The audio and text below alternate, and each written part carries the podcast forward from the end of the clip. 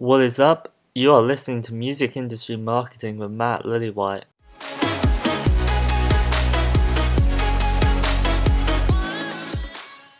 Yo, welcome to Music Industry Marketing. Um, in this episode, I'm giving some real practical advice on how to grow your Snapchat following, so increasing your story views and all of that good shit.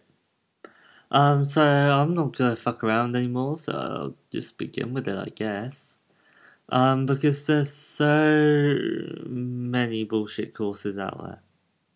So fucking many. Which claim that they'll help you grow your Snapchat following in exchange for paying $299 or whatever. Um, when I'll be honest with you, the reality is that most of it's just recycled information from YouTube and Google and stuff. So that information you'll get for 300 bucks in a course, you can get for free. And to be fair, this information somebody probably will repackage and charge for it. Um, but I'm giving it away to you for free. Costs nothing. So yeah, pretty good deal, right? Um, so if you have any questions about this, obviously once you've listened to this podcast or Alexa briefing, feel free to hit me up and I'll be more than happy to answer any questions you have.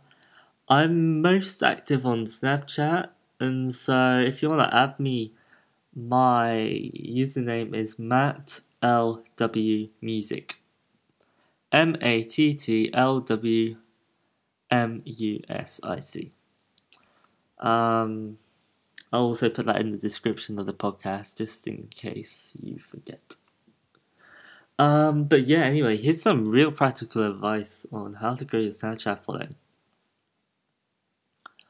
One of the many reasons that the Kardashians became popular was because they were exposing their lives to the rest of the world in a bid to become famous.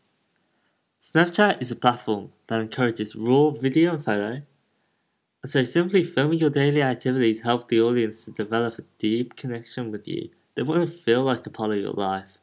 And so don't try and be a PR version of yourself. Instead, forget about the lying. Fuck it. Forget about the editing. Fuck that. And forget about any pimples on your face or whatever. Just show your fans the real you. Honestly, it's what they want. But okay. There are of course some users that want to keep their privacy settings pretty secure. And I can respect that, you know. I can respect that. But if you want to become an influencer within the platform, you can wave goodbye to pretty much every setting regarding privacy. For example, you want to ensure that everyone who adds you can view your story views and all of their friends can as well, so you gotta put everything to public. Because after all, that's one of the best ways to grow your Snapchat following if people are sending your story to all of their friends, you know? Loads of people are gonna see your posts.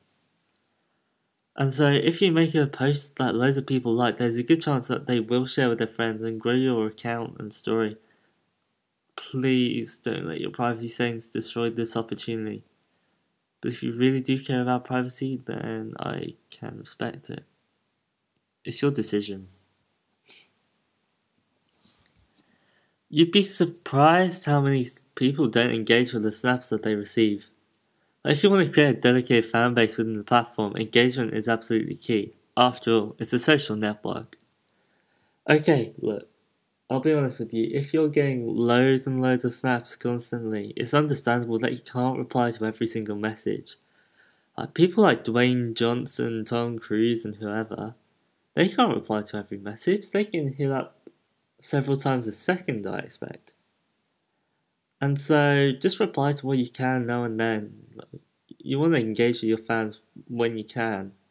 It's important. Also, try including your snap code on external platforms as it's a great way to grow your social media following on Snapchat.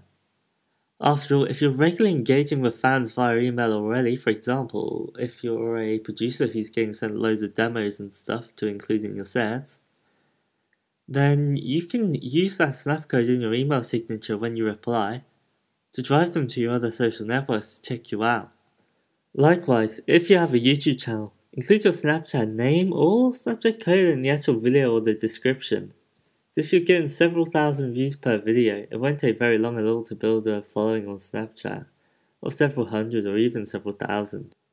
We all know that 99% of people say, hey, add me on Snapchat, please.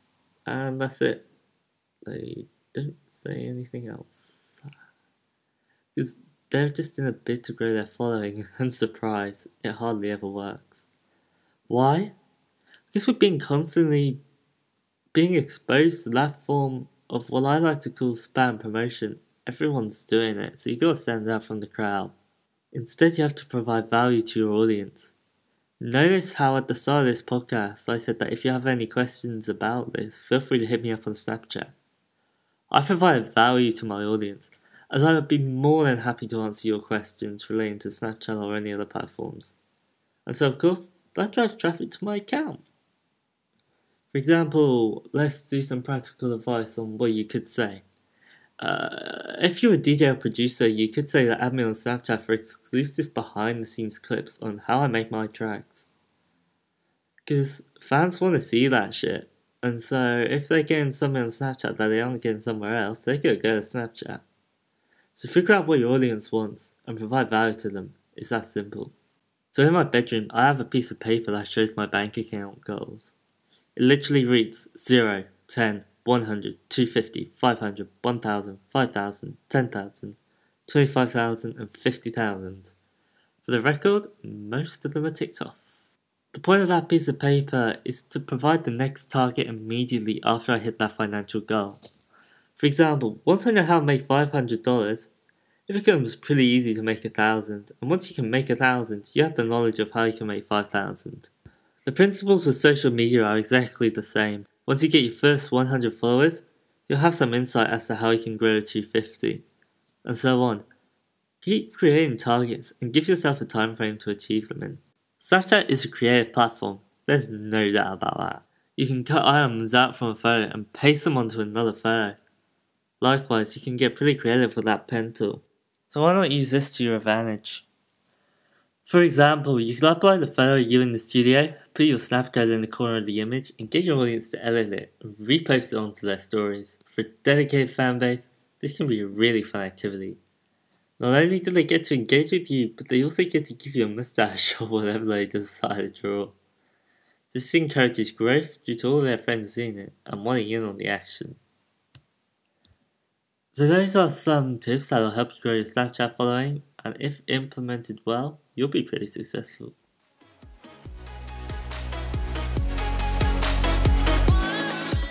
And that was music industry marketing with Matt Lillywhite.